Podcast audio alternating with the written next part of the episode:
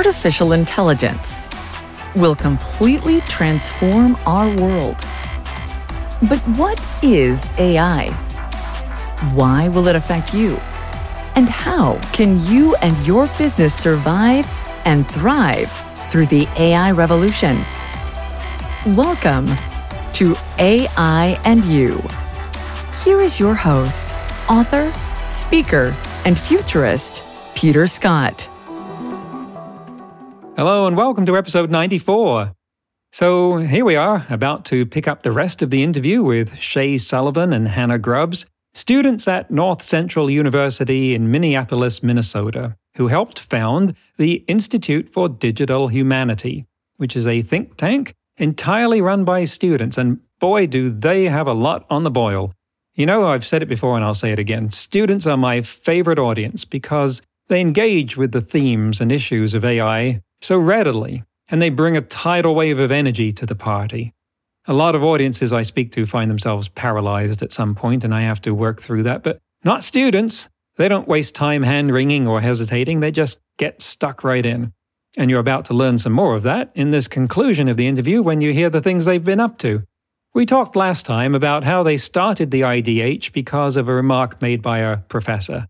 The sort of human facing issues of technology that they address, and how they do that, like with a partnership with Netflix to construct a learning module around the documentary Coded Bias, and some of the principles they follow. It's quite informative as a blueprint for doing something like this yourself.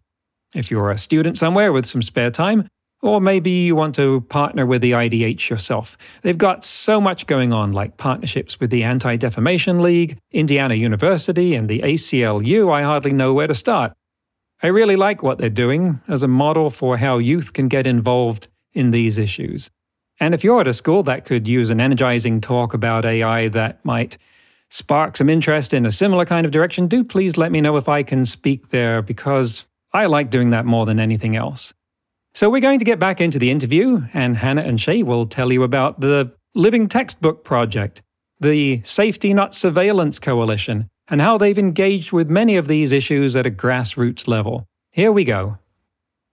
You mentioned legislation. Can you talk about what you've been involved with and what differences you've made and what that experience has been like? Yeah, so we last year helped the Safety Not Surveillance Coalition, which is um, something that I believe started between the ACLU of Minnesota and Stanford University and a couple other local organizations within the Twin Cities that were concerned about privacy and surveillance issues. Um, and we worked with them to help pass the facial recognition ban um, in the city of Minneapolis last year. And then we've also written a number of different white papers on predictive policing, facial recognition, um, data privacy, and student data privacy, and things like that. There's been a number of different opportunities that we've had. Um, we're also still working with the Safety Not Surveillance Coalition. Um, they have some different legislative agendas within the state of Minnesota and then like the city of St. Paul and things like that, and trying to get that facial recognition ban um, passed across the board, but there's also opportunities. Um, we work with law professors, like I said, at Indiana University and Creighton University and Stout and a couple of others. Um, and so we're always working with their law schools to help provide what is that legal avenue that we can take? What is that next step? Because a big part of the problem that we're seeing right now with legislation is that technology moved way faster than any sort of legislation can be passed. So a lot of the issue issues right now is that we're encountering problems and encountering things that there's no laws written about. And so when there's no laws written about these things, we're not able to say, well, this is where the precedence lies. This is how this situation should be handled. So companies like Google and Facebook and things like that are basically allowed to make their own rules. Um, and so because we're not able to pass this legislation fast enough, it's up to us as the students and as that next generation to say, what kind of future do we want to have? What do we want this to look like for ourselves, for our kids, for our family members. And so it's things like that where we are just trying to get ahead of the game and we're trying to move faster than the technology. There are so many dimensions to this. I am reminded of a comparison with Disneyland. Bear with me. In that they have to build all kinds of things which no one had built before. And so no building codes existed. So they, as a big company, ended up stretching the boundaries of this. If they had to stick within the codes of the city of Anaheim, there'd be no Matterhorn, no Toontown, no Pirates of the Caribbean, because those things just weren't on the books. And as a result, and I'm generalizing and oversimplifying a bit here, but they ended up shaping some of those building codes so that that could get done. And so I now I want to look at the role of technology and see what you have to say about its positive use. And let, let me see if I can focus this on one thing to begin with. And if there's nothing to say about it, we'll move on to something else. But the Minneapolis Police Department has come under a lot of scrutiny for obvious reasons. And if one was looking at them or indeed any police department to ascertain whether there was systemic bias, then an objective algorithm might be the thing that people use to find that out. Has that happened? Are you aware of any study being done in that respect that applies there or elsewhere where the technology can actually reveal bias as opposed to just amplifying it. Are you asking if the technology can reveal bias in like the police officers or when it's doing its job? Could infer it. I mean, a sort of oversimplified example, you can look at traffic stops, and I think they did this in Los Angeles and found that the number of stops of Hispanic people grossly outweighed was disproportionate to what was being discovered. So the explanation at that point, most likely one was bias. Yeah. That's just some simple statistics, but you can develop it further. Do you see technology as helping you reveal human bias and similar problems? I think it can, especially because the technology is made by the humans who had the bias in the first place. So if you're thinking about for example, the facial recognition ban that we helped got passed. The reason that we wanted to ban it is because it's inherently biased. It doesn't recognize people of color correctly um, or different genders all the time. Um, but that's the reason we wanted to get banned. And I mean, but that bias all obviously came from somewhere. So it's hard to say that we don't want the technology because it helps in some ways, but also we need to get to the heart of the problem, which is who creates the technology in the first place, which is us. So I think technology can be helpful, but it also creates more problems if we don't get to the heart of the issue.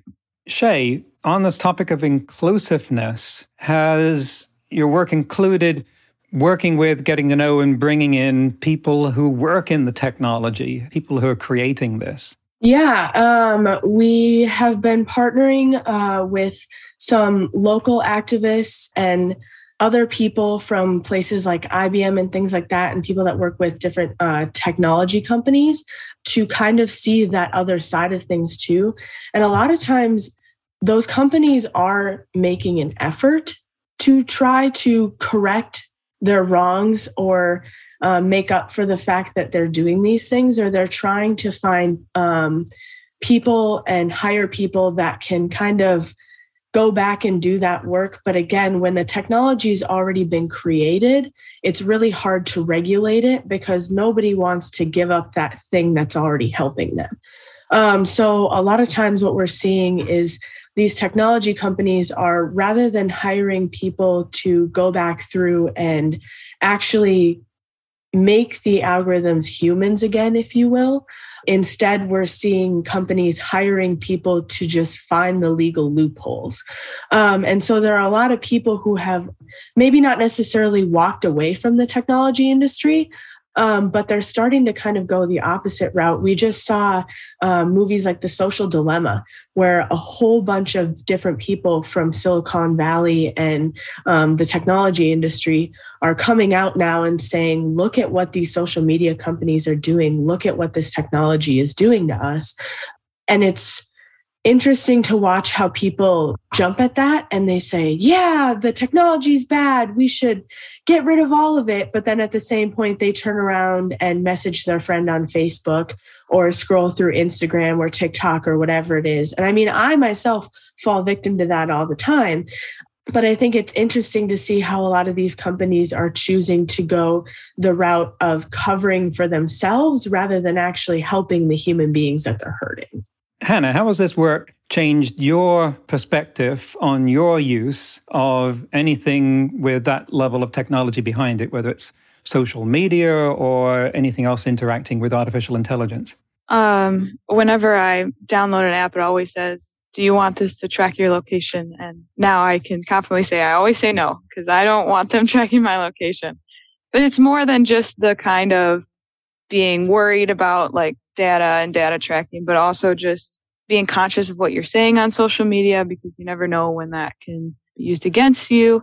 But then also being aware of what you see on social media. Is that something that's being pushed by an algorithm that has an agenda that you probably don't agree with, but most likely you don't know that it's being pushed by an algorithm.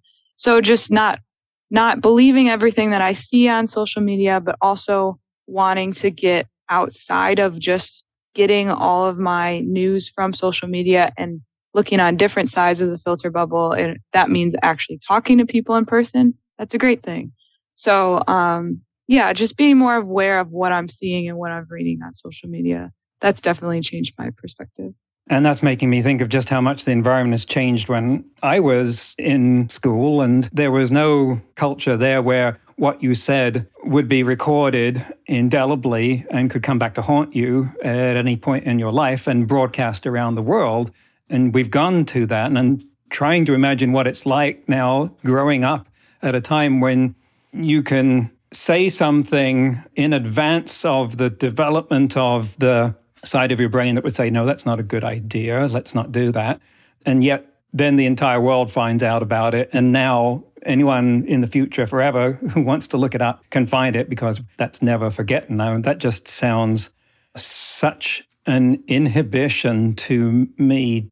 Is that something that you went through some level of realization or anguish about in learning to navigate that side of the world that essentially your conversations could be public for the entire world and never erased? Yeah, um, it just it makes me think about, um, for example, convicted people. It's they're convicted, they serve their time, but that's always on their record. Which I don't know if it's right or wrong, but the fact that they probably have changed since being in jail you don't really get to see that part because you just see the convicted felon and you, you don't see anything past that. So it's hard to know that everything's always going to be recorded and that everything can always be tracked back to you. So that's something that we're working or trying to figure out how to change that um, instead of just automatically canceling someone and just calling it quits. So, yeah, I mean, we've looked at um, we talk about things like neoliberalism and brand you and how our society has evolved to a point of being so focused on our individual selves and we teach kids now just be yourself everyone will love you if you just are yourself and you just put yourself out there and whatever and now that has evolved into um, people my age who are coming into this world and trying to brand themselves and create this persona um, and things like that. And we talk about how it impacts the way that we interact with one another because now we're so focused on well, is that part of a person's brand? Are you creating this persona online or is this truly yourself? And so we're looking at different um, cases. Uh, can't remember one of the cases that we talked about was a cyberbullying case in class. And we talked about how the person had basically claimed that it wasn't them, it was just a persona that they were putting online. And so the words that they had put online weren't truthful. It wasn't that they truly wanted to commit this act against another person or do this thing to this other person. They were simply putting on a persona. They were simply saying words and it was just just a reference. And so we're looking at things like that where how are you able to then truly be yourself if that online version of you is just some fake version? Is it okay to have more than one yourself? Can someone have a stage presence and a private presence. And what are the boundaries of that? Anything to say about that? I think you can, but it it makes it hard, especially with all the surveillance and social media that's constantly tracking you. If those ever mm. contradict, then it's I mean, you'll get canceled immediately. So well, perhaps. And I'm thinking, and maybe just looking at it through a narrow lens, but about actors, and they have a stage persona because they're stereotyped as some particular individual and on screen, but that's not who they are in real life. And usually we understand that, but that might be too much of a simplification. Privacy. We're talking about privacy. Let me ask suppose you had succeeded, suppose you got everything you want in privacy and you said, wow, we're done. Let's go find something else to do. What would that world look like?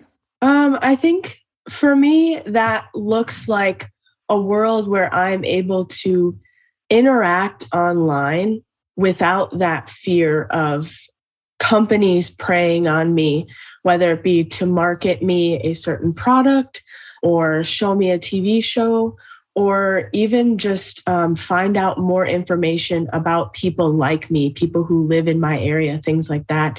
Um, I think it's just something as simple as being able to go about my daily life without the fear of the repercussions of my online actions.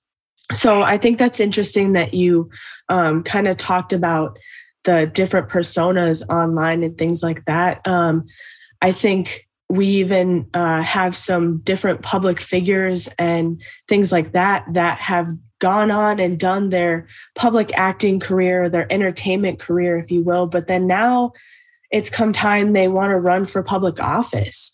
And so now some of those things that were out there as entertainment, and they may have been funny in that moment, they may have had a good laugh, they may have gotten them a lot of publicity. Now that's something that they have to worry about affecting their ethos and things like that.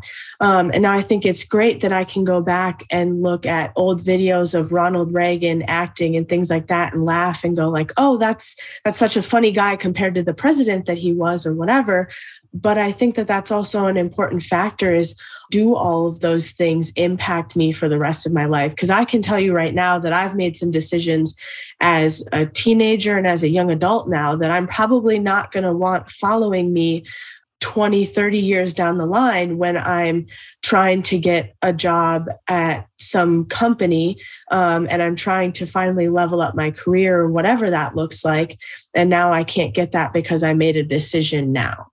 Mm, we all do, Shay. That's what being a teenager is about. I have to go through the, the fire to come out the other side. So, how would you say that this experience of working in and developing the Institute has caused you to grow? Where have you expanded who you are? I think for me, I grew up in a small town in Ohio and my my worldview was very small. I didn't think past the cows that lived on the other side of the road for me. But being a part of the Institute for Digital Humanity has shifted my perspective, given me a, a lot more awareness to the things that are going on around me, um, especially when people just go about their daily lives and don't realize that there's robots that are fighting against them. Um, so it's definitely given me a lot of perspective, but I think it's given me um, a lot of grace and kindness for people that we think deserve to be deplatformed or canceled, but now that I know that there's context behind certain situations, it's given me yeah more grace for certain situations that happen in the media. I think I uh I actually grew up on the opposite side of the filter bubble from Hannah.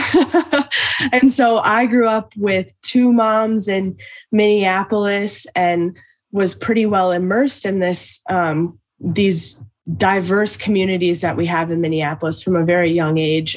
Both my parents had lived in um, a whole bunch of different cities from Chicago to New York to New Hampshire and things like that. Um, and so I grew up with a very, um, what I felt was well rounded understanding of the world. But then I realized very quickly when I went to college that there was this entire other side of the filter bubble that I had no idea existed. And so I remember coming in um, and Dr. McCain had said that we could say anything in class and that there was people on both sides of every issue and whatever. And I thought in my head, like, yeah, yeah, of course there's people on both sides, but how how different can they really be? And I'm sure that there's topics that everybody is able to agree one way on. I'm sure that there's some topics that everybody can think alike on. And very quickly, that idea was just kicked right out of my brain because now I was faced with these people that it's not that I didn't think they existed or anything like that. I didn't think that there wasn't Hannah out there in the world, but it just was a different mindset that I was able to experience and these different conversations where I was able to see that Hannah and I are really not that far apart from each other if we simply have a conversation. So, what's on the other side of graduation for you? Are you going to keep going in this? How is it shaping your future? Um, I don't know. I might stick around. In one of our classes, we did like a, a group write session on just a bunch of different topics. And so since my major is journalism, I enjoyed that a lot. And I'm thinking more about like the editing side of the field. Um, but I think my knowledge on these topics from the Institute for Digital Humanity has probably pushed me in that direction. So I might try writing for different companies mm. that advocate for this stuff. Does the Institute allow people to stay in after they've graduated? Yeah. What about you, Shay? What do you see on the other side of graduation? I have always been very focused on people and human beings and advocating for people who may not be able to have their voices heard. Um, so, something like technology and digital ethics wasn't something I originally was going to go to school for. It's not something I thought was going to be very interesting. And to be honest, I thought it was really nerdy when I first heard about it. Um, but now, as I've gone through the last couple of years of working with the IDH, we have just covered such a broad range of topics. And I've really come to realize that this is something that impacts all different areas of life and not just one specific thing. And it's not just about what's on my TV or what's on my laptop. Um, and so I personally think that this is something that I would be interested in continuing to work in. Um, now, that said, honestly just anything within activism and advocating for people and public advocacy that's kind of the path that i want to go down. Um, but this is something that is weighing on my heart now that i've gotten to encounter it. What's next for both of you and for the institute? What are the projects that are in progress coming to fruition? What headlines are you wanting to generate shortly and draw our attention to? In uh, about two weeks here, the IDH is actually going to be presenting at South by Southwest EDU down in Texas. Um, so we're going to be traveling down there. So that's something that we're super excited about and getting the opportunity to meet a lot of the um, different people that we can be working with in the future. Um, we're working on different avenues like predictive policing um, and continuing to push forward the facial recognition bans in Minnesota and things like that, and nationally.